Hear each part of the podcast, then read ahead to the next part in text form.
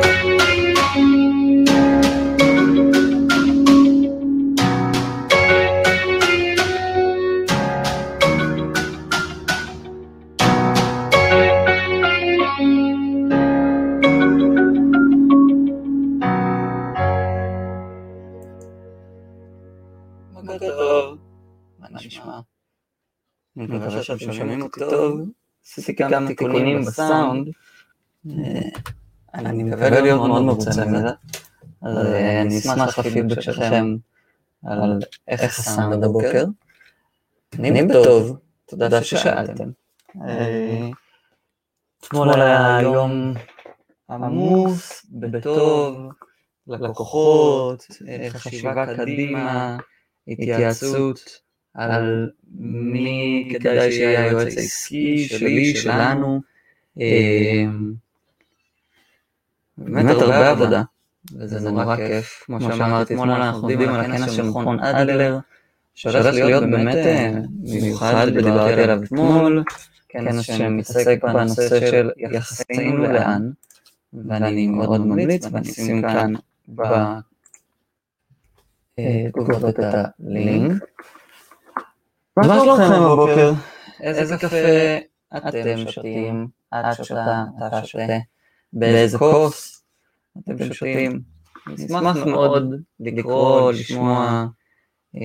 יכול להיות שיהיה לנו אורח, יכול להיות שלא. אנחנו תכף נגלה את כל זה. יש כבר תחושה של חזרה לשגרה, סוג של, לפחות בתקווה, לא עד הגל הבא, אבל בתקווה שלא יהיה גל הבא, אבל יכול להיות שאנחנו נלך קדימה ברחוב, ולכן אני אישית עוד מרגיש שנכון בעיקר להיות בבית, כן, לראות את המשפחה הקרובה, בלי חיבוקים, חיבוקים מרחוק, ותודה חברת אוסם, הפרסומת הנפלאה של במבה, כן, זה כזה, אני... חיבוקים מרחוק, אבל הם אומרים מרחוק המון, שזה אחלה פרסומת עבורנו. אז אנחנו באמת אוהבים את כל העניין של מרחוק. אחת הסיבות שאני צריך לבדוק לגבי הייעוץ העסקי זה כי מסתבר שבעבר, מעוף במשרד הכלכלה, משרד הכלכלה אנחנו לא אישר ליווי מרחוק. ואז לתקופת הקורונה, כמו הרבה ארגונים אחרים, הם כן אישרו. שכמובן האישור הזה, אני מברך עליו, זה התקופה שאנחנו חיים בה, אנחנו רואים שאפשר לעשות אחד דברים.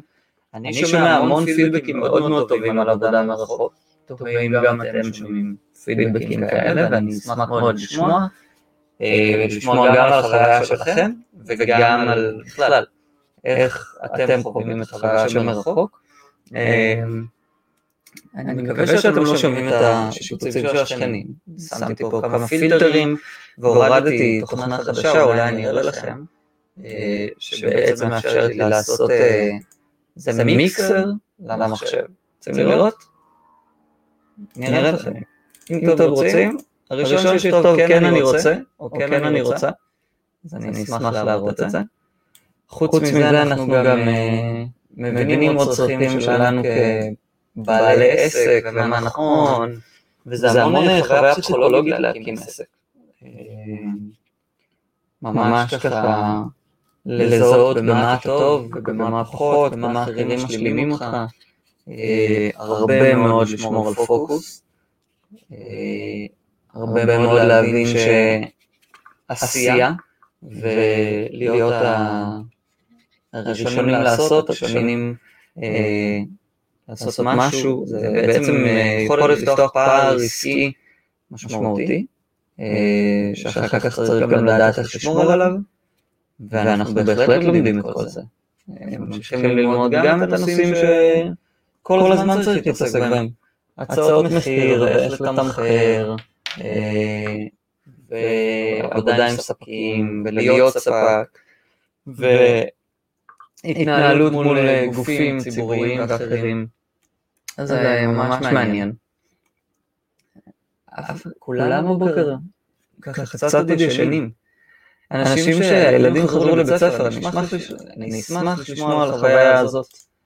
אם יש כאן מישהו שרואה אותנו ורוצה להצטרף אליי לשידור, אתם צריכים לבקש, ואני צריך להסכים, כמו הדברים הטובים בחיים, ואז אנחנו פשוט נעלה אתכם דרך תוכנת StreamYard, וקישור, לינק, אישור של המצלמה והקול, ואתם איתי. יש לנו בבוקר ימי הולדת, אז בואו נגיד להם בוקר טוב, מה אתם אומרים? בואו נראה שזה עובר גם לחלון השני שאני רוצה.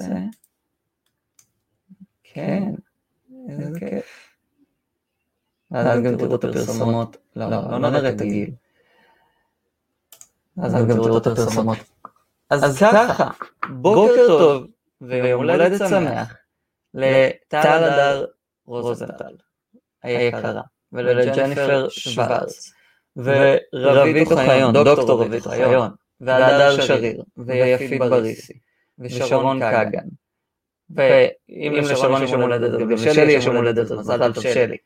ולאיתן הנפלא, איתן גוסטו בלו, ורוני רוזן, ואיתי פינקס, הנה שלי, ומתן פרנקו, וליאור יוחנני, וחן לביא, וטל שוויגר. אחת אחד פה מדהימים. באמת, איזה... שומעים אותי כפול. עכשיו עדיין שומעים אותי כפול? אני אשמח לפידבק, האם עדיין שומעים אותי כפול? ואם עכשיו שומעים אותי כפול.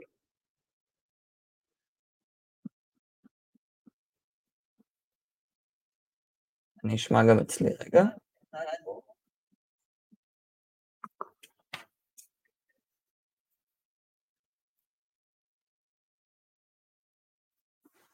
הנה, עכשיו יש דיליי קצת.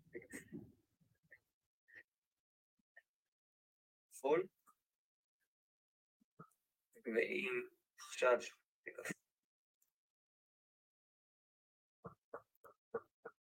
אז יופי, אז עכשיו לא שומעים אותי כפול. בעצם הבנתי מה, מה קורה פה. אז עכשיו לא אמורים לשמוע אותי כפול. שומעים טוב, שומעים טוב, יהיה, מה איזה מלכת.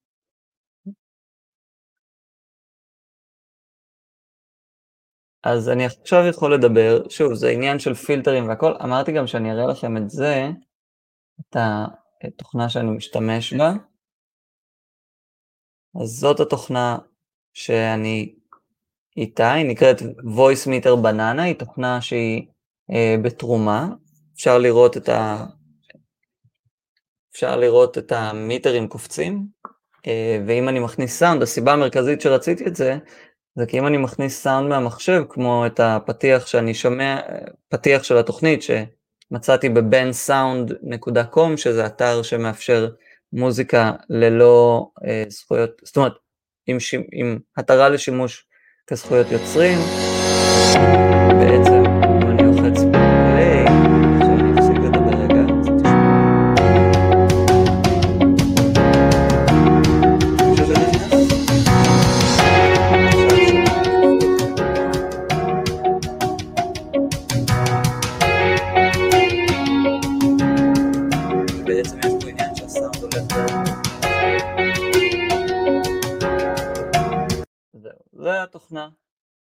voice meter בננה אה, שבה אני משתמש. אז מאגה כתבה, בוקר טוב, כמו שצריך, קפה נס עם חלב סויה כרגיל, לגמרי, זה הרגיל שלי ושלך, וזה מעולה.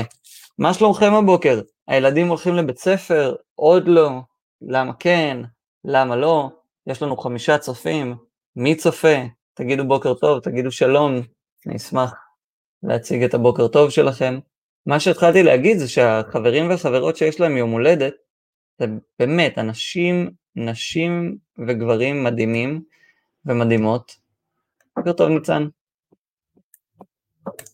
שזה כיף לראות ככה ברשימת חברים, חלק מהצבא, חלק מ-248, חלק מהצופים, חלק מהחיים, אה, חלק מ...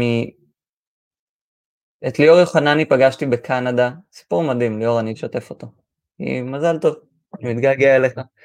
אמ, אז ליאור היה שליח בטורונטו, כשהגעתי לשם אחרי המחנה קיץ, ויש לי שם בן דוד אחד בגיל שלי, הוא בדיוק היה בניו יורק והתחיל את הקריירה שלו, ואני אה, חיפשתי מי להיות, וככה שלושה ימים לתוך שהייתי שם, היה את המשחק של מכבי חיפה בליגת האלופות, וחיפשתי מי לראות את זה, וחברה עשתה לנו חיבור כי היא הכירה אותו מהנוער העובד, ואז הוא היה שליח של הצופים, מעברים שקרו יותר ויותר מאז, והוא אמר לי, בוא, תראה אצלי בדירה. וככה בעצם נחשפתי גם לעולם של שליחים בחו"ל, ו... וזה היה נורא כיף, פתאום הרגשתי שיש לי חבר במקום אחר, והוא היה, הוא עדיין, בן אדם כל כך מעניין וכל כך מעשיר, וכל כך מלא תוכן, שבאמת זה היה תענוג. לראות ככה גם גאווה ישראלית, וכשאתה בחו"ל זה, זה מרגיש קצת אחרת. אז uh, תודה ליאור ומזל טוב. ובאמת, לראות גם מי נולד באותם ימים ביחד זה נורא כיף. אז מגלי כותבת שהילדים עוד לא הולכים לבית ספר, מאור ואלמוג, שהם גדולים יותר, אחד בחטיבה ואחד ביסודי הגבוה, עדיין אין, ולירון עדיין מחליטים לחכות. בסדר גמור, אני מסכים שנכון לראות שבאמת כל המצב הזה מתנהל, ומי שיכול אה, ובוחר את הדרך הזאת, אני חושב שזה אחד הדברים המעניינים עם הקורונה. אנחנו קיבלנו את זכות הבחירה חזרה. בוקר טוב, רם, מקינטה על האש, איזה כיף, אני שולח לך עכשיו את הלינק כדי שתצטרף אליי. וואי וואי, חכו חכו, איזה אורח מדהים יש לנו. רם אפרת, איש מאוד מאוד יקר, שאתם תכף תשמעו אה, עליו ממני ועלינו ביחד. אז רם, תצטרף אליי, אפשר מהטלפון. אה, אז כן, אני חושב שהתקופה הזאת בעצם מאפשרת לנו גם אה, בחירה. הבנו שלא הכל חובה ולא הכל as is. אני לתת לכם רקע קצת יותר טוב. לא הכל ככה, פשוטו כמשמעו, כי הדברים לא פשוטים, והמשמעות לכל אחד היא קצת שונה, יש מי שיכול להרשות לעצמו, יש מי שלא, ולהרשות לעצמו זה לא רק כלכלית, להרשות לעצמו זה אה, אפילו מבחינת הפסיכולוגיה שלנו וכמה אנחנו אה, חרדים, או כמה אנחנו אה, חוששים, או כמה אנחנו שמחים לשחרר, להיות עם הילדים, כמה אנחנו שמחים להיות עם הילדים, אה, להיות איתם, וכמובן ברור לי שזו תקופה מאתגרת וקשה, אבל אני אומר, היכולת לנהל מורכבות, העולם היה עכשיו בתקופה מאוד מורכבת ואנחנו ממשיכים אותה. לא, זה לא דילג עלינו, וכנראה, ה-common sense שלי אומר, עד שלא יהיה חיסון ועד שלא יעבור זמן וידעו שבאמת הוא אפקטיבי, אין על מה לדבר.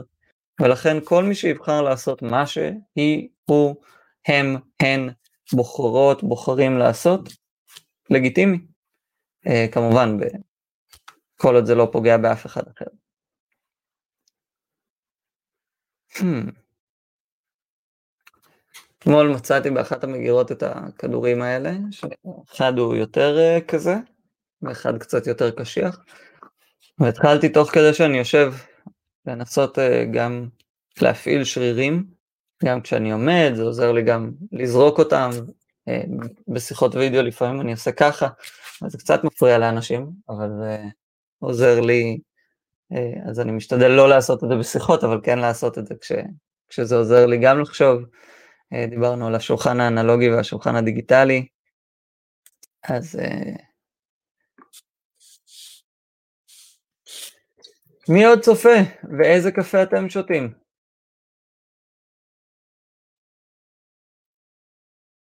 ניתן לזה רגע.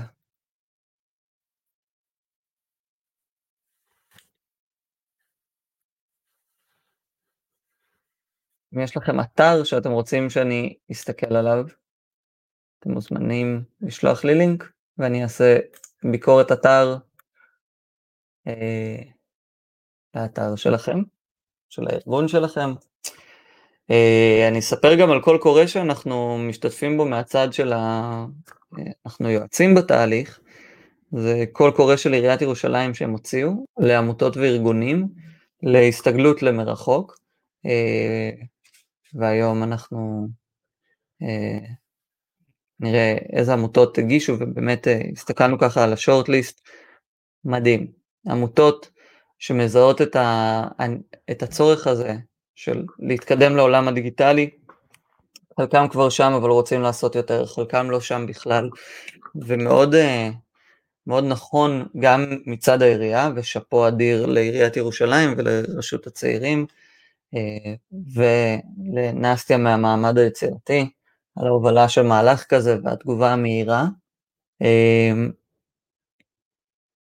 כן, הנושא הזה של רלוונטיות, וכמה דיגיטל הופך אותנו לרלוונטיים או לא. אתמול אה, הייתי בשיחה עם החבר'ה הצעירים, כבר שנה שאני חלק מקואליציית המיעוט של מכון רעות, זה קואליציה של ארגונים שמתעסקים בנושא של עמיות יהודית, עמיות, מלשון עם וקרוב לעממיות, אבל עמיות, באנגלית זה נשמע יותר טוב, זה Jewish peoplehood, כן? כמו neighborhood, כמו שכונה, אז ה-peoplehood, האנשים, אה, וזה אה, פעם ראשונה שבעצם כל הארגונים, כל מי שמתעסק בנושא הזה של יחסי ישראל תפוצות, מתכנסים, יש מפגש אחד לרבעון, וקמו קבוצות עבודה, ואחת הקבוצות היא קבוצת הדור הבא. למה אני אומר את זה ככה? כי אנחנו אה, התעקשנו שלא יקראו לנו הדור הבא, כי הבא זה אומר בעתיד. אה, אני וחבריי כבר כמה שנים בסיפור הזה, ואנחנו לא הדור הבא, אנחנו הדור עכשיו, ויש אתגר מאוד גדול בין המנהיגות הקיימת לבין הדור הצעיר, אה, ובאמת המילה רלוונטיות חוזרת שם חזור ושנון, אה, ויש עניין, יש עניין של כמה רלוונטיים אה, ארגונים, עמותות, לא רק עמותות, עסקי, חברות, אנשים. כשיש לך את היכולת הדיגיטלית, או כשאתה לפחות לא מפחד לנסות, אז, אז את, אתה הרלוונטיים, כי אפשר לעבוד איתכם, כי אפשר לעבוד איתנו. כשאנחנו במצב כזה של yes and, וזה בא מאימפרוביזציה, אנחנו אומרים כן ו, וכן ובוא ננסה, ואז אפשר לעבוד איתנו ולהיות רלוונטיים. אה, סר קן רובינסון, שיש לו את אחת מהרצאות התד הנצפות בעולם, אה, אמר לי פעם כשהחזקתי שיחת וידאו לכנס של אה, ערי חינוך, ואז הוא אמר את זה לכולם כמובן, שיש שלושה סוגים של אנשים. The moving, the movable and the immovable. יש שלושה סוגים של אנשים, אלה שבתנועה, אלה שזזים, אלה שהם אה, אפשר להזיז אותם, או אפשר לזוז איתם, ואלה שלא יזוזו. moving, movable ו-immovable. ומה שהוא בא ואומר זה שאנשים שבתנועה צריכים לעבוד עם האנשים שיכולים לזוז. ולשכוח, זאת אומרת, להוריד מעצמם את האחריות על האנשים שלא מוכנים לזוז. עכשיו, זה לא קיבעון קבוע, כן? הדבר היחיד שקבוע הוא השינוי. The only constant is change. אז כשאנשים הופכים מאנשים ב... שלא מוכנים לזוז לאנשים שאפשר לזוז איתם, אז האנשים שבתנועה חשוב שיזוזו איתם. אני רואה תנועה כזאת בעולם של קהילות לדוגמה, אני הובלתי את השני קורסים הראשונים לניהול קהילה בישראל, יחד עם uh, Elevation Academy, ומי uh, שהביא אותי לשם זה נרקיס אלון, שרה היקרות, והנושא של קהילות היה אז נורא חדש, אני הייתי אחרי המחאה וחבר של אנשים טובים שהובילו את השיח הזה של קהילות, ואז בעצם הכנסנו את הדבר הזה, והיום אנחנו רואים שמנהל קהילה, מנהלת קהילה, זה ממש מקצוע. ולפני זה, כשדיברנו על קהילות, לא היה עם מי לדבר, אנשים לא רצו לשמוע על זה, וזה היה נשמע פלאפי כזה. אותו דבר עם אה, חדשנות, והדבר האחרון, ראינו את זה עם עבודה מרחוק. אנשים היו במצב של אין על מה לדבר, אין על מה לדבר, אין דבר כזה עבודה מרחוק אצלנו. שמעתי את זה באופן אישי ושמעתי את זה מהמון אנשים אחרים בארגונים שלהם. אה, המון חברות סטארט-אפ שכאילו כבר יש הרבה חברות שעובדות מרחוק, אמרו, לא, תבוא, תבואי, תעבדו אצלנו שנה, שנתיים, ואז נראה אולי יש משהו לדבר עליו. ואז הגיעה הקורונה, ואנחנו כולנו מרחוק. עכשיו למה? למה צריך שיקרה משהו כל כך דרסטי כדי שהדבר הזה יהפוך ל-obvious אה, ושיראו את הערך שלו? מה, למה אנחנו לא יכולים להחליט שכל שנה אנחנו עושים שבוע שהוא כולו שינוי? עכשיו, זה גם לא נכון, כי שינוי הוא דבר קבוע, אמרתי את זה. אז אמרו את זה טובים ממני. אמ, למה, למה אנחנו כל כך מתנגדים לשינוי? אני, כשיצא לי לעבוד בנושא הזה של שינוי, וכל החיים אני שם, אז אחד הדברים שקורים זה שכולם רוצים שינוי, אבל אף אחד לא רוצה להשתנות. אנחנו רואים את זה במערכות יחסים, מכירים את המשפט הזה, אתה לא תשנה אותי. לא, אנחנו, כל החיים משתנים, יש מחקרים חדשים שמראים שככל שהזמן עובר אנשים משתנים, ממש יצא מחקר, בואו אני אחפש אותו במקביל.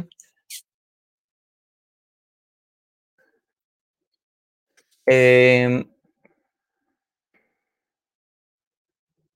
אז אנשים משתנים לאורך השנים, ואנשים שמעידים על עצמם שאין שום סיכוי שהם ישתנו, אז גם הם משתנים.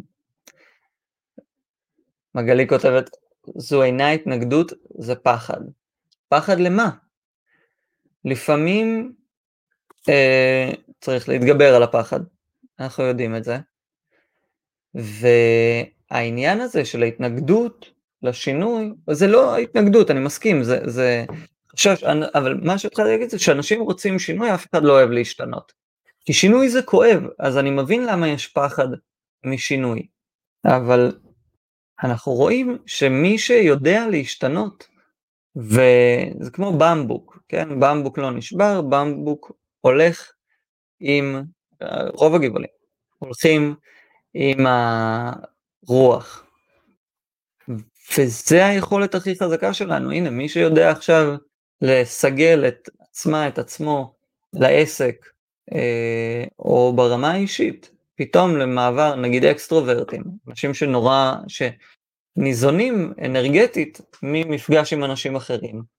פתאום ה- ה- להיות אינטרוברט ולהיות אה, בן אדם של דלת אמות ולהיות בבית, זה חוויה, וזה משהו שהוא מציב אותנו עם, עם פחדים, עם קשיים, ואני חושב שאחרי חודש ומשהו, השאלה איפה, איך נמשיך עם זה, כי אני חושב שכולם ראו גם את הקושי וגם את הערך. אני מצאתי את עצמי באיזשהו שלב, ולא מזמן, משהו כמו לפני שבוע, נהנה מלשבת בחדרים שונים בבית, ממש, לא, סוף כל סוף לא הייתי צריך איזה מסך איתי, ויכולתי ליהנות מלשבת פה, או לשבת שם, ולטייל בבית שלי, ולראות את הבית בשעות שונות. זה, כן, זה שינוי אה, שהוא חשוב. ועכשיו כשנחזור לחיים האמיתיים, אז אנחנו... אה, הנה, מאיר כותב, ליונל, אבל אתה לא חושב שיש דברים שאי אפשר לעשות וירטואלית וחייבים בפרונטלית. למשל, מיון וסינון מועמדים וקריאת שפת גוף שאתה רואה רק חלק קטן מהגוף במסך, ואתה צריך להחליט אם הם יכולים להתקבל לעבודה או לתוכנית. שאלה מצוינת. אז קודם כל, כל מי שמכיר אותי יודע שאני חושב שהמפגש הבלתי אמצעי, האנושי, הוא קריטי לאנושי. אני לא רוצה לוותר עליו בשום מצב. האם לתהליך כמו מיון וסינון מועמדים, אני חושב שאפשר לעשות מרחוק, אני מאמין שכן. אני מאמין שכן, כי אני חושב, ואני אומר את זה מחוויה אישית, שאנחנו יכולים לראות גם אנשים שמאוד נוח להם בסביבה הטבעית שלהם ולא נוח להם במקום אחר, או שהסיטואציה מאוד מגבילה אותם, מלחיצה אותם, ודווקא במרחוק אנחנו יכולים לראות איזה סוג של בן אדם יישב איתנו במשרד או מרחוק. שוב, יכול להיות שיש ארגונים שיגידו, מתאים לי שהעובדים האלה יהיו מרחוק. למה צריך שהם יגיעו למשרד? המשימות שלהם לא דורשות את זה. מה גם שאני חושב שבתקופה הקרובה, אה, הבעות פנים, לא מדבר על שפת גוף, קצת, אבל הבעות פנים אנחנו לא רואים עם המסכות. אז דווקא עם, ה... עם המרחוק אנחנו רואים הבעות פנים. ומגלי כותבת שאכן יותר קשה, אבל תמיד אפשר לבקש לשבת רחוק יותר כך שיראו את כל הגוף.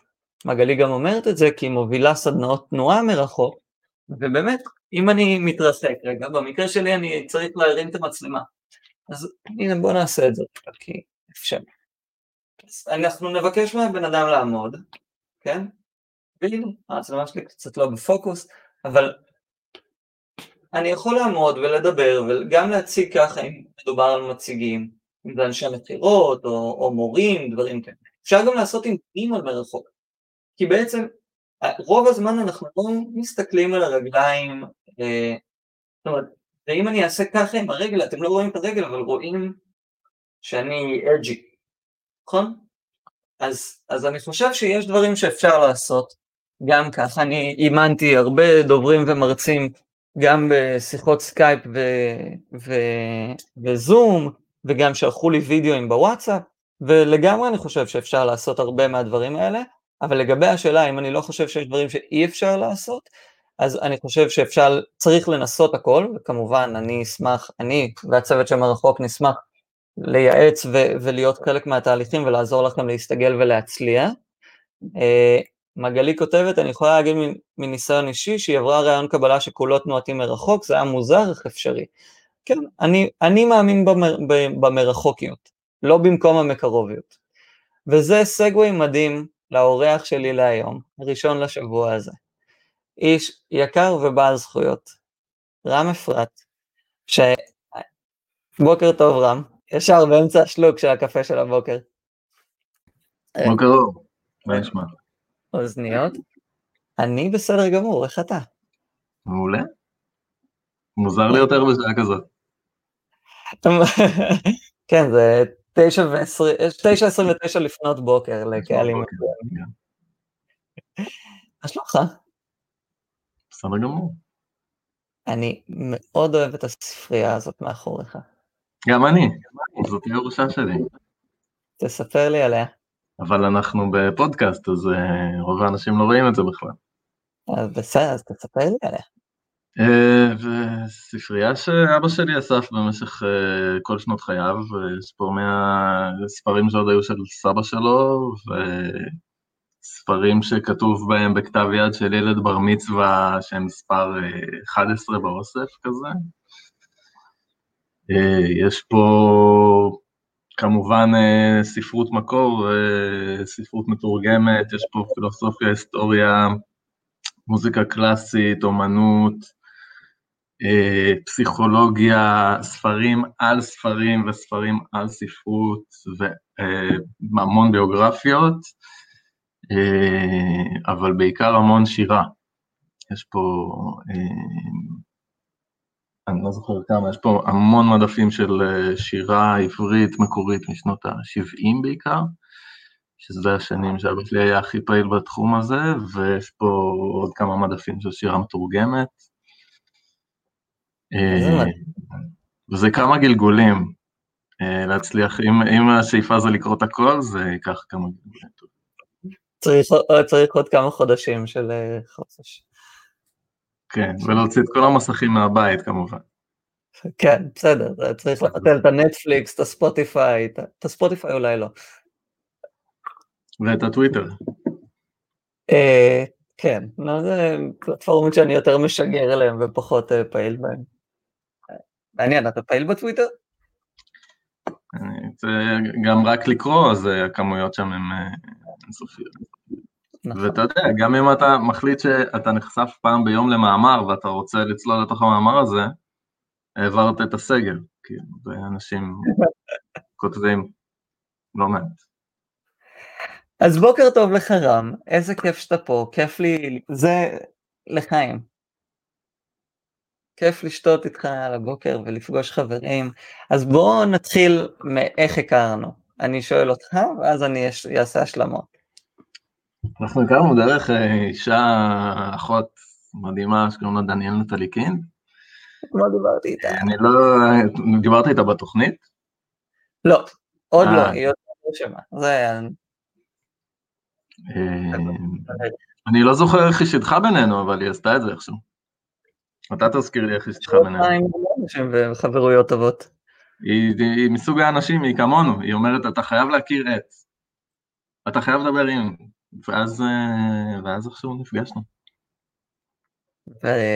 נכון, אז היא בעצם אמרה את זה, ואז אני לא זוכר אם זה קרה מיד, אם נפגשנו רגע לפני זה, אבל אתה וענבל הובלתם אחת החוויות הכי משמעותיות שהיו לי בחיים. ענבל באום. ענבל באום, ואתה יודע שאני לא אומר דברים כאלה סתם. באמת חוויה שמלווה אותי עד היום, שנקראה קבוצת פוקוס. זה מרגש לשמוע. שחלום שלי מאז לעשות עוד אחת כזאת ולהוביל כאלה, ודיברנו על זה, גם לספסל פעם אחרונה שנפגשנו פה בשכונה ביפו, אבל אני אשמח לשמוע ממך על הדבר הזה.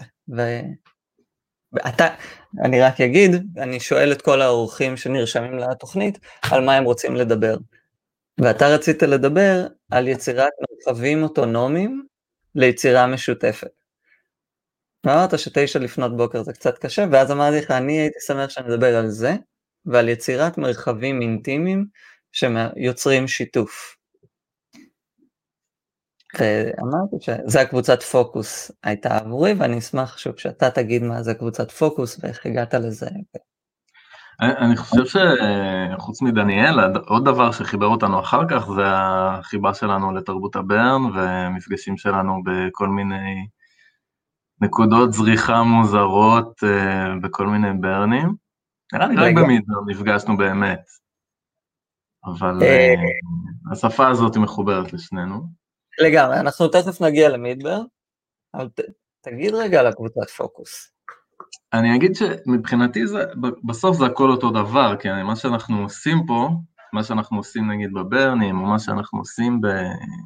מה, ש... מה שאני אוהב לעשות, זה לייצר אה, מרחבים שיש בהם חוקים שהם קצת אחרים מהחוקים הרגילים, שיש פה ברחוב, שאנחנו יוצאים, שאנחנו מסתובבים בעיר אה, בדיפולט. וברגע שנכנסים למרחב שיש בו חוקים אחרים וכולם מסכימים על החוקים האלה ומתמסרים לחוויה, אה, יש אפשרות באמת להיפגש עם משהו שאנחנו לא מכירים בעצמנו. זה אגב אחת הסיבות שמאוד שמחתי לבוא לדבר איתך כאן היום. כי אנחנו עם עכשיו אה, עשו פוז לכל העולם. אמרו לכולנו, כמו שכזה בבית ספר, אמרו לך, לך הביתה, תחשוב על זה מה שעשית. אז שלחו את כולנו הביתה לשישה שבועות, תחשבו על מה שעשיתם. ועכשיו אני לא בטוח שכולם באמת ישבו וחשבו, וגם אם, אה, גם אם כולם ישבו וחשבו, לא בטוח שהם ישנו משהו מתוך אה, החיים שלהם, לא בטוח. אני, הטענה שלי, התזה שלי זה שמעטים מאוד ישנו. אה, דברים מהותיים. אתה יודע, מה... תתווכח, תתווכח.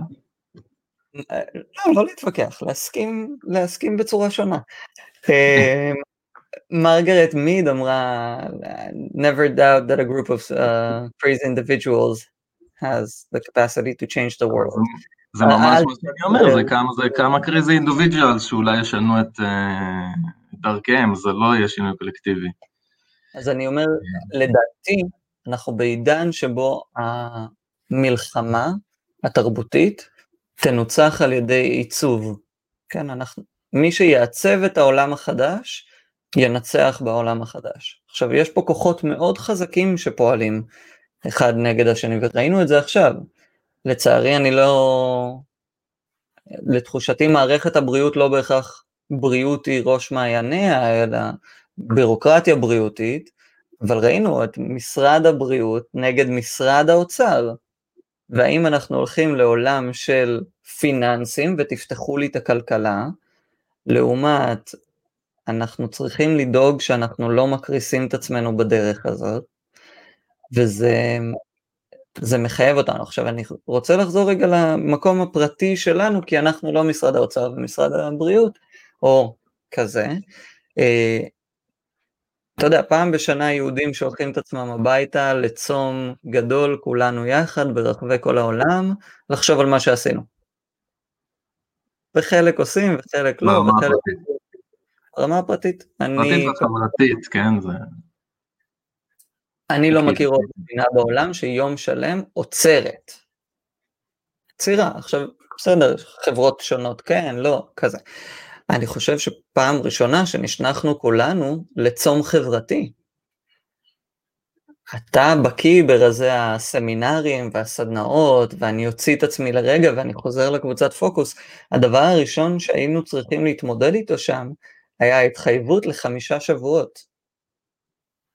שחמישה מעט. אגב, זה היה, זה היה פיילוט, זה היה רק חמישה שבועות. זה היה רק חמישה שבועות, וזה היה יותר קצר מהקורונה. אבל להתחייב לחמישה שבועות, שכל שבוע אני מגיע לקבוצה שיש בה אנשים זרים, שהולך לקרות שם תהליך עומק, שאני צריך להיפתח כלפי עצמי, כלפי אחרים, צריך, מה ש... הרגע הכי משמעותי שם ב...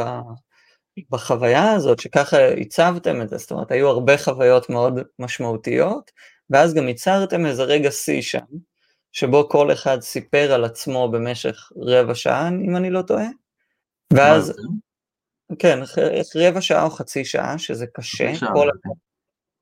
חצי שעה שאתה מדבר, לא ברור מה נקודת הפתיחה ומה נקודת הסיום, חצי שעה אתה נותן, אולי בגלל זה אני גם כשיר עכשיו לשידורים האלה, ואתה מדבר, מדבר, ואז חצי שעה מדברים עליך, ואסור לך להגיד כלום. אתם מדברים עליך כאילו אתה לא בחדר. וואו, זו חוויה עוצמתית.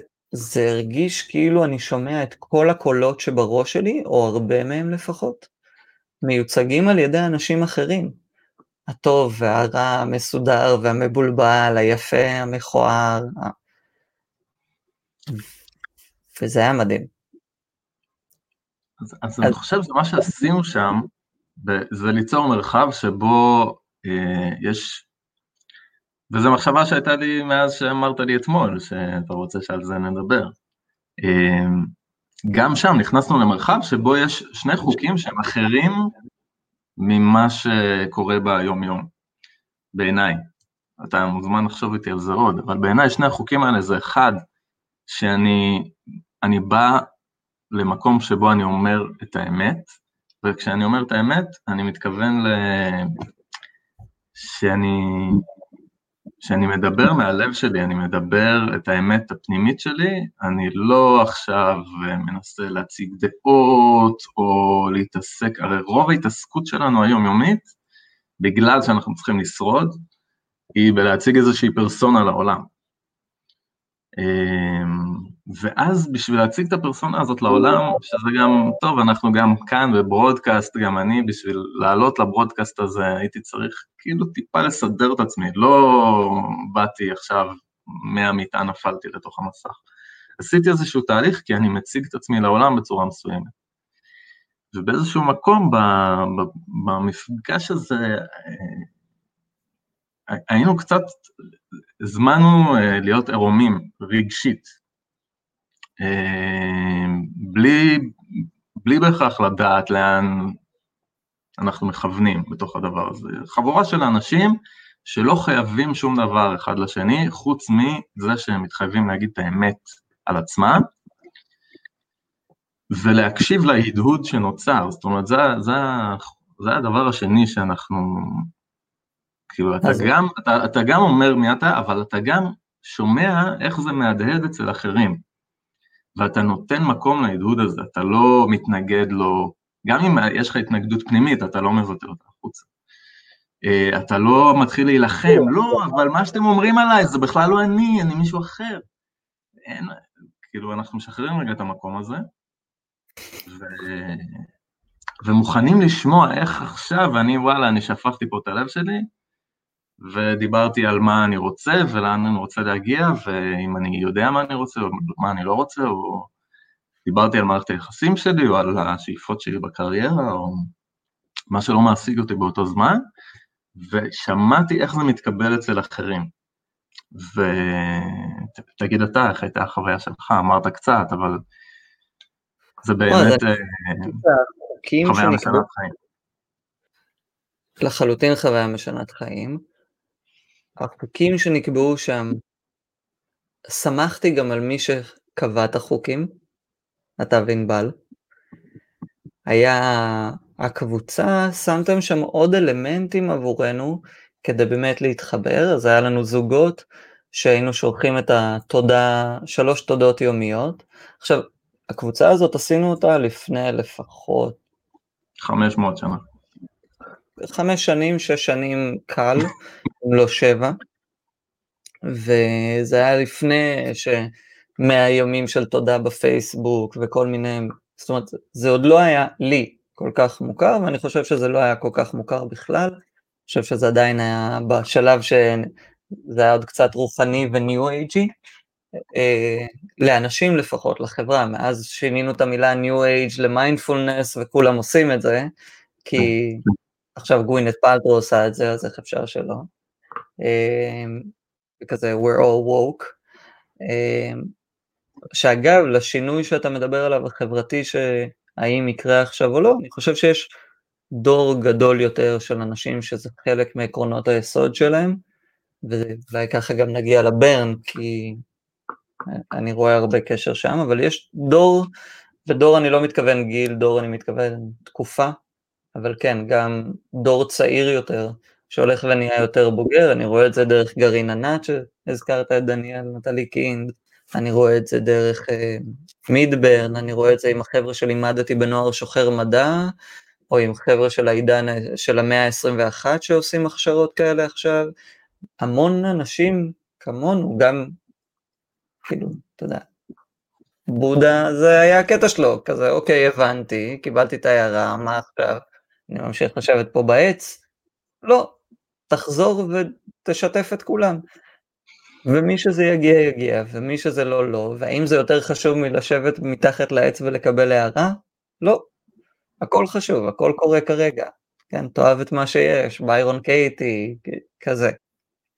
ואני חושב שהתקופה הזאת שלקחנו לעצמנו, היא, היא במינימום של המינימום, היא קהילה אותנו אחרת. זאת אומרת, הדברים עובדים עלינו גם אם אנחנו אה, מעוניינים בהם או לא מעוניינים בהם, ולכן יש בי איזה זרע של אופטימיות נטוע עמוק, שאני לא יכול לשחרר גם אם הייתי רוצה. ואני חושב שאחד המקומות שלגמרי מתחזקים לי זה מידברן, והאזורים האלה כמו שדיברת עליהם. אז אני אגיד רק עוד הגדרה אחת שלמדתי, שנקראת liminal spaces, מרחבים לימינליים. זה, זה הדבר, זאת ההגדרה הסוציולוגית של ה... אז באמת יש, מבחינתי יש שני, שתי גדות לנהר הזה, יש את TAZ, temporary autonomous zones, מרחבים אוטונומיים זמניים, ויש את מרחבים לימינליים, שזו ההגדרה הסוציולוגית שאולי אתה רוצה להסביר. אה, אני, אני נתקלתי במושג מרחב לימינלי שהתעסקתי עם הנושא של תרמילאים בהודו. אה, ניהלתי במשך אה, כמה שנים פרויקט בעמותה שקראו לה אדם לאדם, מנהיגות לתיקון עולם, ובעצם פגשנו תרמילאים ישראלים שמסתובבים בהודו והזמנו אותם לבוא להתנדב. וההבנה הסוציולוגית הייתה שהמסע הזה של הרבה מאוד ישראלים, אה, למשל בהודו, הוא יכול לקרות בעוד מקומות, אה, הוא הזדמנות לצאת מהמרחב המוכר של איפה אני בתור אה, נער או בחור צעיר, חייל זה לא משנה, חיילים הם גם בסוף חוזרים הביתה להורים, כן? הבית שלהם אצל ההורים. ואני רגע לפני זה שיהיה לי בית משלי, שיהיה, שאני עוד לא יודע איפה הוא יהיה, שאני יכול לבחור איפה הוא יהיה, שאני יכול לבחור עם מי הוא יהיה, שאני יכול לבחור uh, במה אני אעבוד ומה אני אלמד, ולאן אני אקח את החיים שלי, ואני לוקח זמן, ובזמן הזה אני פשוט מסתובב ואני פתוח, לכאורה אני אמור להיות פתוח לחוויות חדשות, ואז ואז אם בזמן הזה אני מצליח להיפגש עם האחר, אז סביר להניח שאחר כך כשאני אחזור הביתה יהיו לי יותר גישורים למפגש עם האחר. אם אני נוסע להודו וכל מה שאני עושה זה... אני גם מאוד אוהב ג'חנון, כן? אין לי, אין לי משהו רע להגיד על, על לשבת בריכוזי ישראלים בהודו ו, ולאכול ג'חנון, אם אני עושה את זה בנוסף למפגש עם האחר. אבל אם זה כל מה שאני עושה, אני נוסע מישראל ואני מסתובב בהודו ואני רק נמצא במקומות של ישראלים ואני רק מדבר עברית ואני רק, אה, ואני מייצר לעצמי את הבית, אז אני לא במרחב לימינלי, אני, אני במרחב המוכר. אז אה, אני מכיר את ההגדרה, אני אנסה במילים שלי, כמרחב שבו ההגדרות הסוציולוגיות שלנו, של ה-default world, העולם ברירת המחדל שלנו, לא תקפות. זה לא משנה כמה כסף יש לי, מה הטייטל של העבודה שלי, זה לא משנה איפה שירתתי בצבא, זה לא משנה מה הדרגה שהייתה שלי בצבא, זה לא משנה מי החברים שלי. פה אני אני ואני אגיע למפגש הזה פרש, חדש. יש פה דף חלק, אה, ואם לוקחים את זה למקום כמו מידברן, האמת שזה מעניין, האם מידברן הוא עדיין מרחב לימינלי או לא, אה, אני חושב שמשהו בביתיות, בשבטיות, בזה שלהבדיל מברנינגמן או ברנים אחרים שאנחנו מגיעים אליהם כישראלים שאולי לא מכירים, פה בגלל שזה ברן של Friends and Family burn, חברים ומשפחה, יכול להיות שמשהו מזה נאבד, ואנשים כמונו ש- שמאוד על הדרך הפרטית שלנו, על המסע האישי שלנו והחברתי, מנסים כל הזמן לחזור לאותה נקודת מוצא כשזה לא פשוט. לא פשוט כשמכיר, כשאנחנו מכירים מכל מיני קונטקסטים, לחזור רגע ולהגיד, בוא ניפגש כאילו אף פעם לא הכרנו. ואחד השיעורים הכי טובים שלמדתי לזה היה בשיעור צילום במכללה בשנה השנייה, שהמרצה שלי איבון מיקלוש אה, דיברה על זה שכשאנחנו באים לצלם משהו אנחנו חייבים לשכוח איך ראינו אותו לפני זה, ולראות אותו בפעם הראשונה. גם אם ישבתי על הכיסא הזה כל יום בחיים שלי.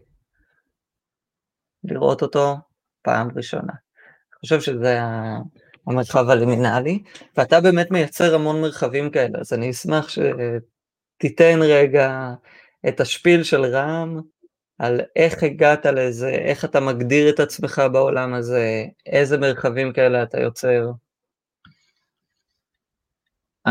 אני, אני אגיד אה, שתי דברים, אני אגיד דבר אחד על מידברן ואני אגיד דבר אחד על אה, מרחבים בניהול עצמי, בסדר? אני חושב שמידברן, הניסיון הישראלי פה לייצר ברנינג מן, תשמע, אין, אין את האינטימיות, שאתה נוסע לנבדה בארצות הברית ויש שם 80 אלף איש, ואתה יכול להסתובב יום שלם עם אה, תחתונים על הראש, ואתה יודע שאתה לא תפגוש אף אחד שאתה מכיר, וכל האנשים שתפגוש, הם uh, לא תפגוש אותם שוב, אז זה נותן לך המון המון חופש, אבל האנונימיות היא גם, אתה יודע, היא, זה... העוצמה של מה שמידברן ייצר, הנה היה לוי זלמנסון, אולי תצטרף אלינו לשידור ותדבר קצת על אה, מידברן גם. אה, העוצמה שלה כאילו... שאמרת פשוט מספר כמותי מאוד גדול, 80 אלף איש. אני אגיד שעבורי בפעמים האחרונות שהייתי בברנינג מן, כבר פחות הייתה, היו מצבים שהיה פחות אינטימיות, היה לי גם serendipity של, של בן אדם שפגשתי ארבע שנים לפני זה בסופת חול, ו, ופתאום הוא היה מולי, ופשוט הזיכרון שלי אפשר את זה, וזה המקום שבו כל אחד עם הדרך שלו, ודווקא בבורדרלנד, בדנמרק, שוודיה, הברן הסקנדינבי, אה, אז היו אלף איש, אבל הייתה תחושת אינטימיות הרבה יותר גדולה. עכשיו כן, הייתי שם פעם אחת וזו הייתה הפעם הראשונה, אבל גם בסדנאות, גם האנטיטוד החברתי של האנשים, הסוציאליזציה שלהם, החברות שלהם, היא יותר אינטימית. אז זה לא רק כמותי, כן, אבל... נכון, אבל בסוף העוצמה של אה, מידברן בעיניי זה מה ש... ש... שאנחנו חוזרים הביתה ומידברן ממשיך להתקיים. מבחינת בורדרלנד הוא אולי מתקיים כל השנה אצל הקהילה השוודית, אבל כשאנחנו מגיעים לבורדרלנד, אנחנו שם לשבוע, אנחנו חוזרים הביתה, אנחנו שומרים על מעט מאוד קשרים עם הקהילה שם.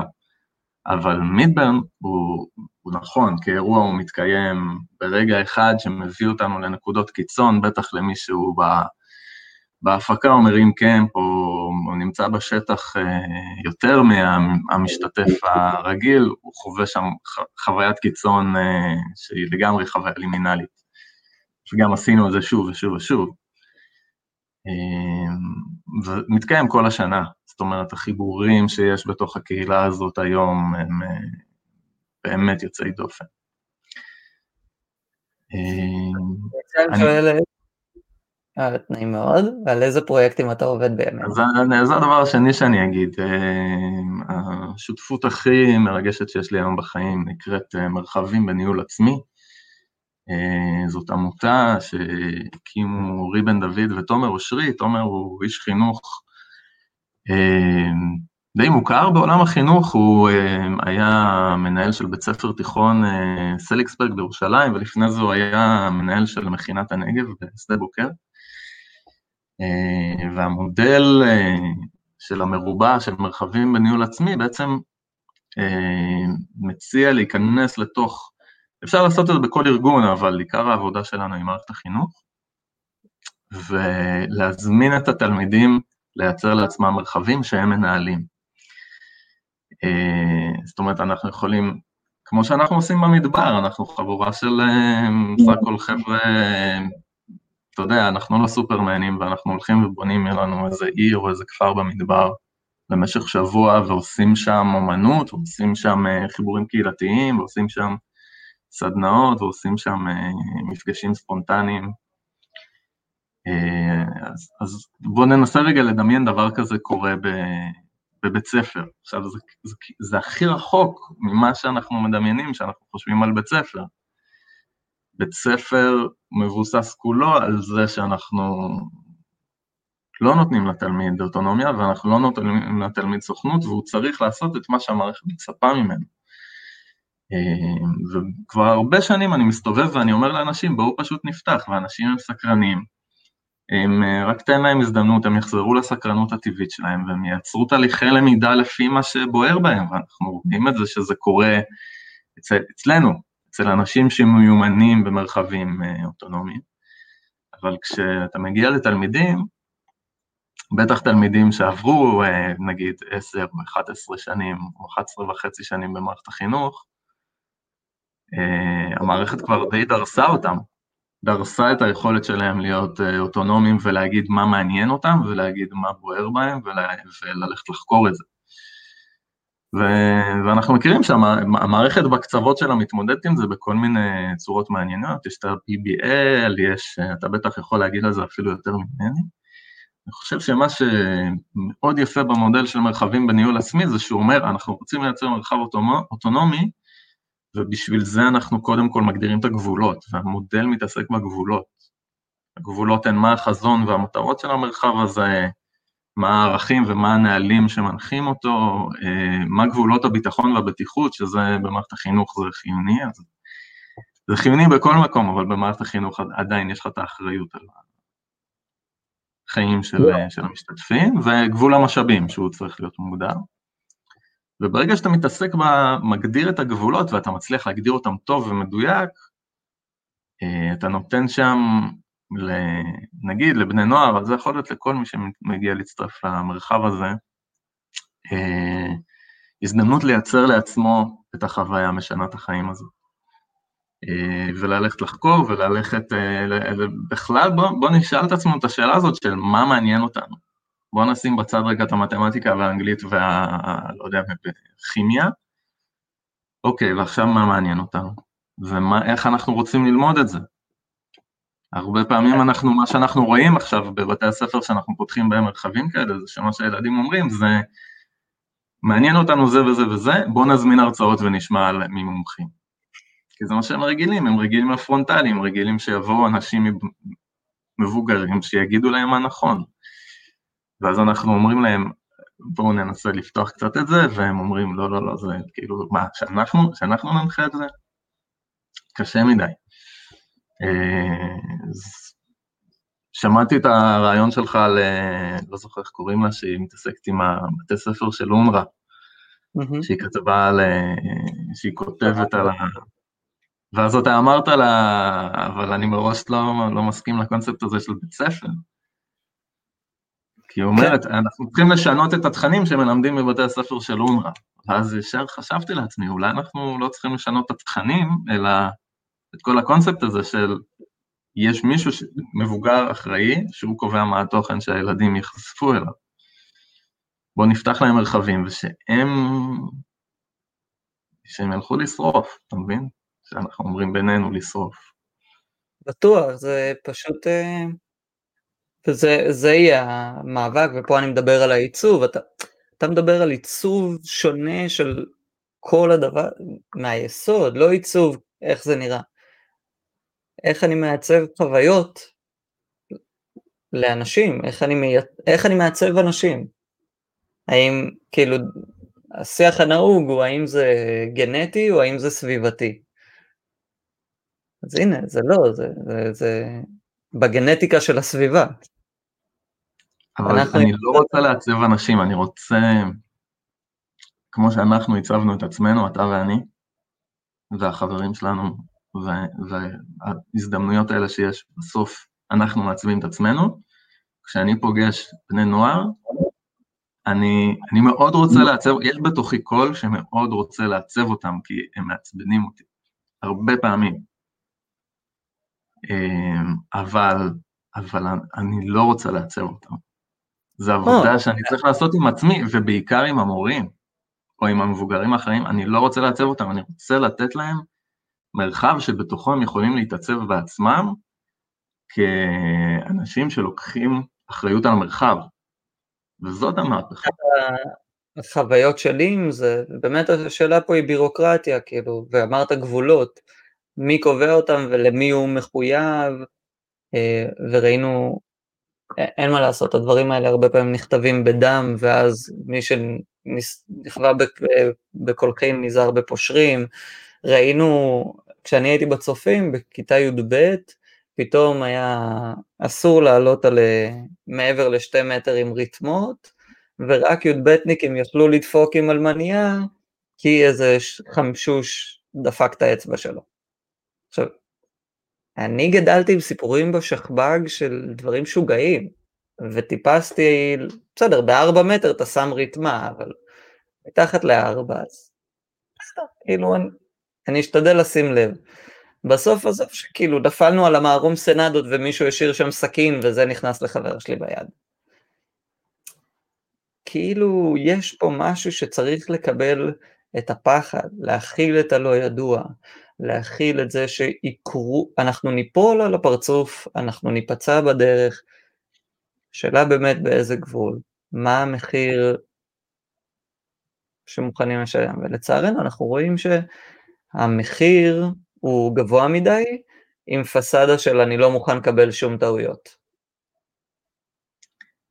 ואז אתה לא יוצא לטבע, ואז אתה לא חווה בכלל את החוויה הזאת של אה, להצליח לשבת ליד מדורה, כי, יכול לעוף אה, גיץ על מישהו, אתה יודע? ואתה לא חווה את החוויה של, אה, של ווטאבר, לעשות קמפינג. כשאתה עושה לילה בחוץ ואתה מתמודד עם זה שקר. ואני חושב שאנחנו, בגלל זה הרבה אנחנו מתעסקים עם הדיבור הזה, הטיול השנתי, כן? זה נהיה, כן, זה, זה כיף, אתה יודע, אתה נוסע לבית מלון או לאכסניה ואתה יושב באילת על החוף. זה אחלה טיול, אבל, אבל זה לא הדבר הזה ש, שמזמין אצלך את ההתמודדות הפנימית שהיא כל כך דרושה בשביל שאתה תהפוך להיות בן אדם שלם. אתה צריך לעבור כמה התמודדויות בדרך, ואם אנחנו כל הזמן מייצרים רק מרחבים שבהם אין שום סיכון, לא צריך להיות סיכון חיים, ברור. יש אה, מערכת החינוך, עובדים לפי חוזר מנכ"ל, לא מפירים אף אה, תקנה, עובדים רק עם מוקד אה, טיולים. לא, אבל אתה באמת אבל... הולך לספר, אבל... ואני רגע רוצה ללכת לילדים המבוגרים, ש... שזה אנחנו? זה אנחנו והקולגות שלנו בעולם של המבוגרים.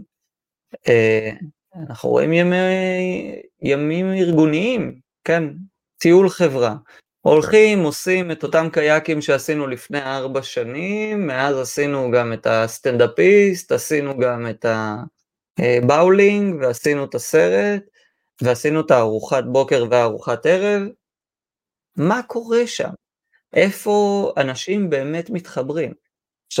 אני שנייה במסגרת הפינה של ה-content diet, אגיד שיש ספר מדהים, Audible Original פרויקט אודיו שעשו, שנקרא The Three Day Effect, אפקט שלושת הימים, שמדבר על זה שיציאה לטבע אפקטיבית ברגע שהייתם שלושה ימים בטבע. לצאת לשלושה ימים בטבע שני לילות מספיק כדי לקבל את הפול אפקט שיהיה לו אה, חוויה מתמשכת גם כשנחזור הביתה. כן, אני יכול גם לנסות לנתח למה צריך שני לילות, אבל... קדימה. כי, כי הלילה הראשון הוא הלילה הקשה, שאתה מתמודד עם אה, מה שאנחנו קוראים לו ב-Art of Hosting, Zone, זה המין כזה, למה לעזאזל אני פה, למה באתי לפה, אני לא רוצה להיות פה ואני רוצה לחזור הביתה, שזה משהו שבתור uh, מישהו שעבד במערכות חינוך בלתי פורמליות וראה חניכים, אז כשאני הייתי חניך, אז הייתי, אז פשוט, לא יודע, יש כאלה שבוכים, יש כאלה שלא בוכים, אבל, אבל אתה בוכה בפנים, כי אתה לא רוצה להיות בתוך הדבר הזה. והלילה השני הוא בדרך כלל כיף. והיום פשוט ילדים, עשרות ילדים בכל טיול שנתי של כל uh, תנועת נוער, ואני מדבר על תנועת נוער, אני אפילו לא מדבר על בית ספר, שהם מגיעים ללילה הראשון, הם כבר מתקשרים להורים, וההורים באים מ... לפעמים מרחק של שלוש שעות נסיעה, לוקחים את הילד ולוקחים אותו הביתה, כי הילד בוכה, ו- ואם הוא בוכה אני לוקח אותו הביתה. אז כילד כזה שבכה, פעם ב... יצאתי למחנה אימונים של לחימה משולבת, ובלילה הראשון אמרתי, I've had enough. וההורים שלי נסעו שעתיים וחצי, ואני יכול להגיד שיש צדדים נורא חיוביים בחוויה הזאת ש... שמקשיבים לך ולוקחים. אז אנחנו, רם ואני לא באים ואומרים, תשאירו את הילד בכל מחיר, אנחנו לא באים ואומרים, תבואו תקחו את הילדים ברגע הראשון. כל ילד הוא אחר, כל מערכת אני, הורים. אני לא מתערב בכלל, מר, הורים ילדים, כל אחד, ו... מי שבא לקחת את הילד, בא לקחת את הילד. אז גם תלוי מה אתה אומר לו בשיחת הטלפון הזאת, ומה, ו, וגם מה קורה אם, אם כבר באתי לקחת את הילדה שלי חזרה הביתה, מה קורה באוטו בדרך הביתה, מה השיחה שם, כן? אבל, אבל לי בתור ילד, לי הטלפון הראשון שלי היה שבשנת שירות. וגם אז היינו מתוך 100 שינשינים אה, באותה שנה, היינו שניים שהיה לנו טלפון. גם אז זה היה טלפון שיכול היה להתקשר רק הביתה. היה לו מספר טלפון אחד שאפשר להתקשר אליו, זה הבית. לא היה לי, בטיול שנתי בכיתה י' לא היה לי טלפון. וגם אם בכיתי, לא היה לי למי לבכות, כן?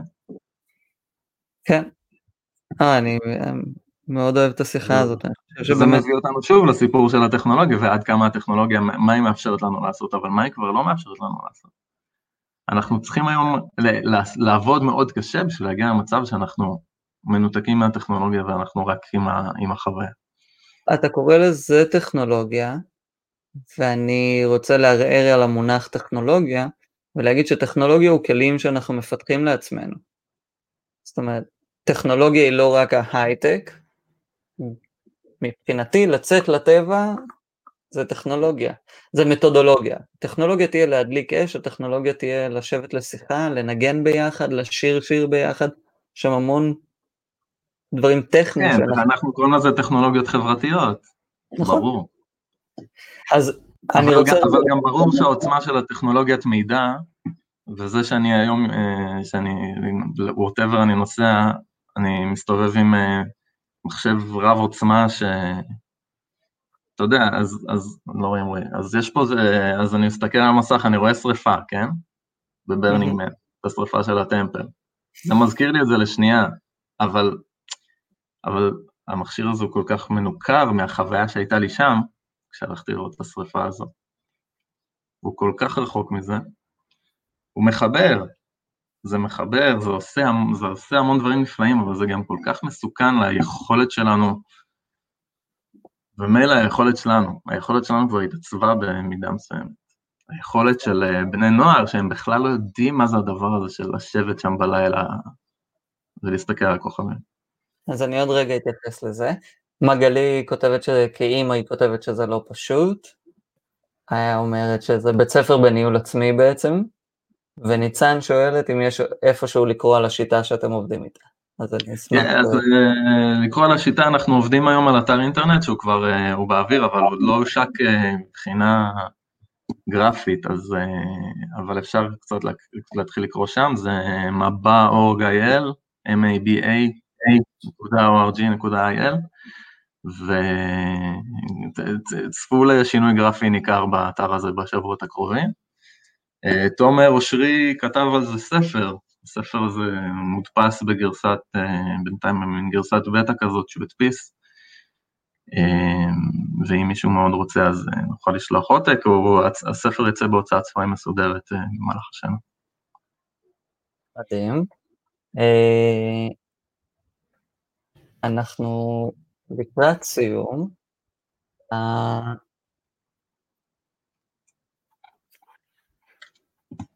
היה משפט שאמרת שרציתי להתייחס אליו. על הטכנולוגיה? על זה שנוער. אז אחד הדברים שאני אומר כבר כמה שנים זה שלדעתי כל אה, דור הריטלין שגדל, כשהם יטוסו לטיול בהודו, ההיי שלהם, לפחות של חלק והחלק שאני, אותה קבוצה טובה של משוגעים שהולכים לעשות את השינוי החיובי בעולם, and be the change they want to see in the world. Um, ההיי שלהם יהיה לשבת על הר ולא לעשות כלום. לא לעשות מעל מלשון הסיטי של ג'ימבו ג'יי. שזה, אגב, חלק מהתרבות הזאת שאתה מדבר עליה, של הטכנולוגיות, זה סיטי, סיטי וסלאש קניתי, כן? אז בתרבות התאילן הישראלי, המטייל הישראלי, זה עשיתי את פושקר, עשיתי את ל, עשיתי, עשיתי, עשיתי, עשיתי, כאילו יש איזו רשימה שצריך להספיק. ומה זאת ו... הרשימה הזאת? זה מדהים, כי הרשימה הזאת ממה היא מורכבת? חוויות. שישראלים יושבים בהם. ברור. יש לי חבר מאוד טוב, שהוא לגמרי בן אדם ש, שעושה את התהליכים שלו בצורה מעוררת השראה, אבל על אחד הפסטיבלים אמר, טוב, מה שעושים זה ככה, לוקחים את זה, שמים את זה, בבוקר באים לפה, הולכים לשם, זה, שם, אחרי זה. ומין היינו כזה בשנייה, מי אמר שככה עושים? כאילו, כל הקטע הוא לבוא ולגלות איך, איך אני עושה. עכשיו, לי אגב, זה אחד האתגר של להיות בחבורות. כי החבורה עושה עכשיו משהו וצריך לקבל החלטה קבוצתית. אני לגמרי היצור הזה ש... וזה משהו שבברנים האחרונים אגב, מאוד ניסיתי לעבוד עליו. על להמשיך להיות עם קבוצה על אף שזה לא בהכרח הקצב שלי ואני לא הולך לאיבוד כמו שאני אוהב, אבל הרגשתי שמה שאני צריך ללמוד זה דווקא להישאר. זה בדיוק מה שהמרחבים האלה מאפשרים. אם מי שצריך uh, עכשיו uh, ללמוד להיות בקבוצה, אז יש לו הזדמנות להגיד, אוקיי, אני, הדיפולט שלי זה ללכת לבד ואני דווקא אהיה בקבוצה, ויש מישהו אחר ש, שהוא תמיד בקבוצה, ופתאום תהיה לו איזו הזדמנות, אולי אפילו כי, לא יודע מה, כי קרה איזה משהו לא טוב, כן? כי נטשו אותו, כי הוא... אבל תהיה הזדמנות ללכת לבד, ואז, ואז זה בידיים שלך, אף אחד לא יגיד לך שם, לך לבד. אתה תצטרך להגיד את זה לעצמך, וואי, אני צריך עכשיו כמה שעות להסתובב לבד ו, ולהתמודד עם החוויה הזו. מציע עוד אפשרות, כשהייתי עם חברים בחו"ל, אז אחד החברים הטובים שלי זיהה אצלי את הקושי הזה של לעמוד בחורקורה כשהם שואלים, הולכים למסעדה, הולכים לפארק, או הולכים... והוא היה אומר לי, לך תעמוד בפינה, כי הוא יודע שעבורי people watching, למדתי את זה מאבא שלי, אני יכול לשבת לראות אנשים, סבתא שלי, כולנו אנשים כאלה. אז הוא אומר לי, לך תעמוד בפינה, אני אקרא לך. אבל קיבלתי את ה extension הזה, וידעתי שעדיין אני חלק מהחבורה, גם אם אני הולך ועושה את הדבר שאני מרגיש שאני צריך לעשות עכשיו. זה היה ממש אה, חוויה מאוד משחררת. אה, אני אגיד, אה, מי ששמע את הפרקים האחרונים אז יודע שמבוכים ודרקונים נהיה הקטע החדש שלי. פעם אחרונה שנפגשנו VR עוד היה מאוד חזק ו-D&D היה יותר קטן, D&D עכשיו עוקף VR קצת, וזה אנחנו נשאיר לשיחה אחרת ואנחנו נמשיך את השיחה הזאת. ב-D&D, במבוכים ודרקונים, אני מוצא את עצמי לומד המון על עצמי, אבל ממקום של דמות, זאת אומרת אני לא חווה באופן מלא את החוויה שלי ולא מתחבט ועובר את מסעות הייסורים או העונג.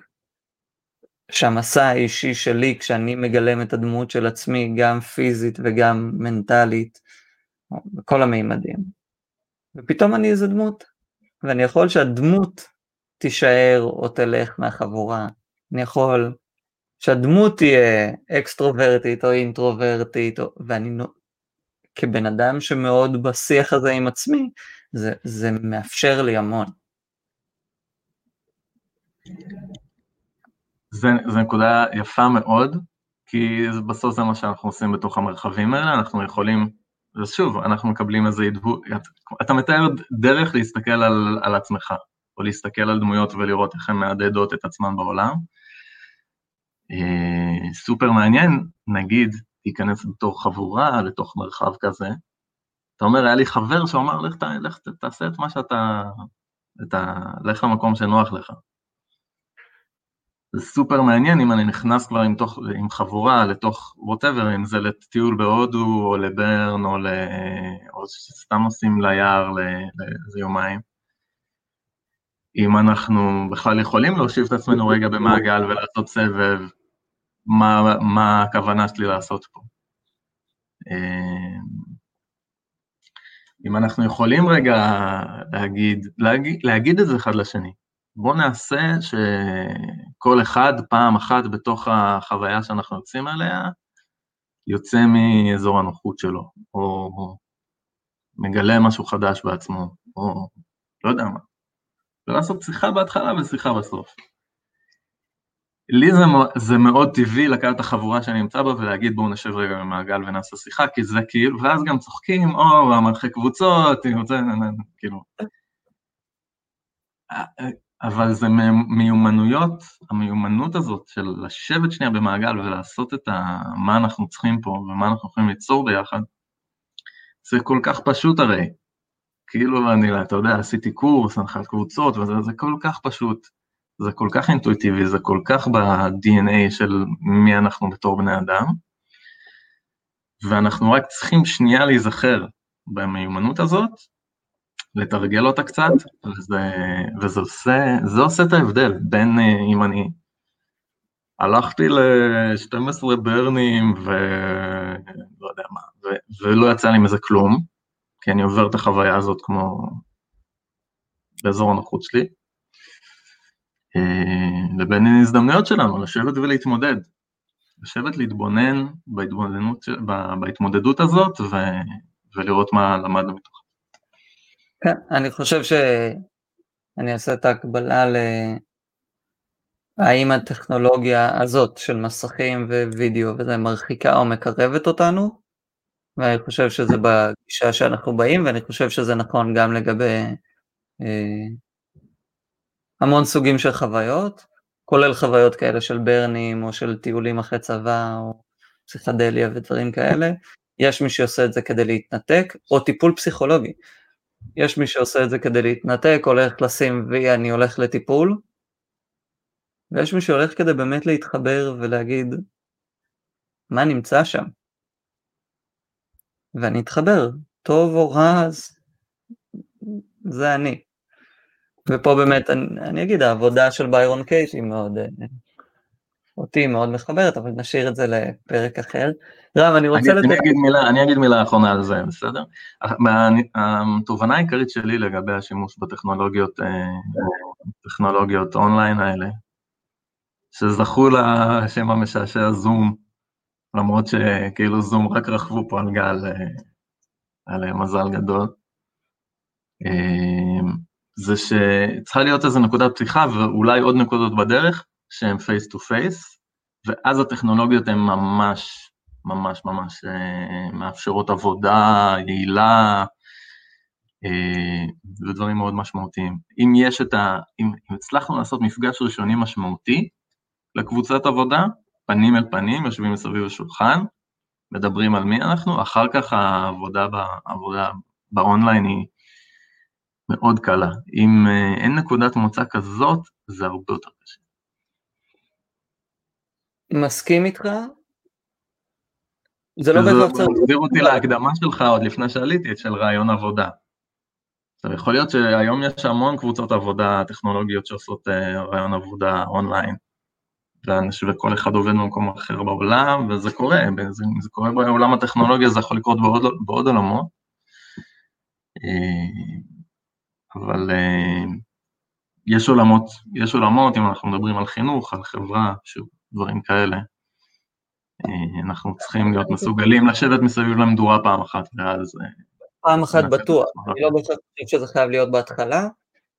חלק ממתודולוגיות עבודה של חברות שעובדות מרחוק, נראה איך זה יהיה עכשיו אחרי הקורונה, אבל להיפגש פנים אל פנים, פעם, פעמיים בשנה, ברוב המקרים זה החברה נפגשת, פור לחברה במקום אחד, כשאתה לא צריך להשכיר ולשכן אנשים יום יום במשרד ולשלם עלויות נסיעה והכל, אז פעם בשנה נהיית יותר אפשרית לכולם, ולכל צוות מאפשרים פעם או פעמיים להגיע כצוות. הם בוחרים את היעד בעולם, להגיע ולהנחות את עצמם, ויש מי שעוזר להם בתהליכי ההנחיה הזאת, וזה שוב דברים שאתה יודע לעשות ואנחנו יודעים לעשות, ואנחנו נשמח לעשות את זה עבור אנשים שאולי שומעים את זה, לעזור לכם לחשוב איך עושים את המפגש המקרובי, איך עושים את המפגש המרחוקי, ובאמת מייצרים קשרים ותקשורת וחוויות לאנשים שהם פשוט מה שאנשים מחפשים היום.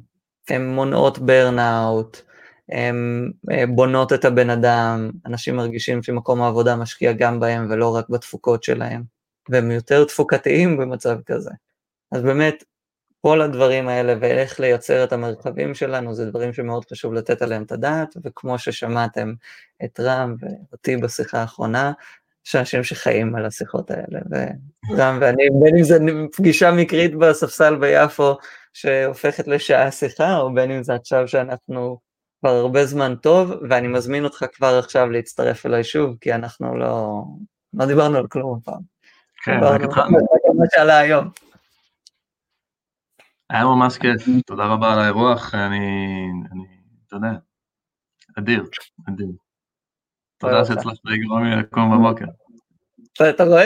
זה הקטע הכי גדול, זה הכי קל. אני שוקל לפתוח תוכנית לילה מתחרה. סבבה, תזמין אותי. תעלה לדבר בתוכנית שלי באיזה חצות וחצי. אני הרבה פחות קוהרנטי ממה שאני עכשיו. אבל בוא ננסה את זה. אם הצלחתי להיות קוהרנטי בתשע בבוקר, אתה יכול... I promise to bring my best, I don't know what it means, but I will. רם, אני אוהב אותך. תודה רבה. יאללה, ביי ביי.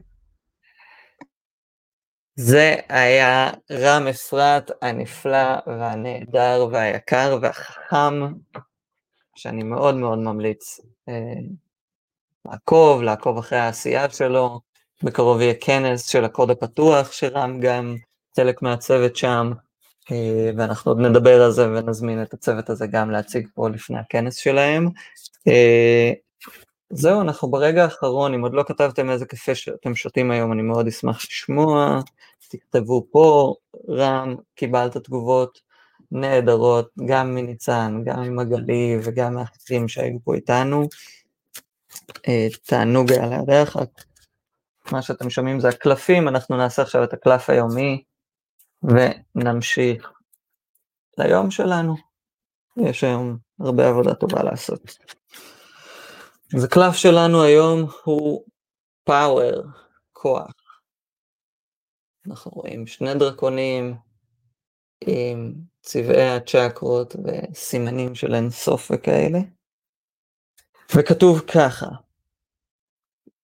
ואם מישהו רוצה שאני אקדיש לו את זה, חוץ מרם, רם זה מוקדש לך ולכולם כמובן, אבל אם תכתבו את השם שלכם, נקדיש גם אליכם, הרעיון הוא להביא את הברכה הזאת ישירות אלינו. power, כוח. Call upon the elements, focus your intentions, the greatest dragon is within you. קראו לכל האלמנטים, מרכזו, מקדו את הכוונות שלכם, את הכווננות שלכם. הדרקון הכי גדול והכי עוצמתי חי בתוככם. תודה רבה שהצטרפתם אליי היום, שיהיה לכם יום נעים ונפלא. thank you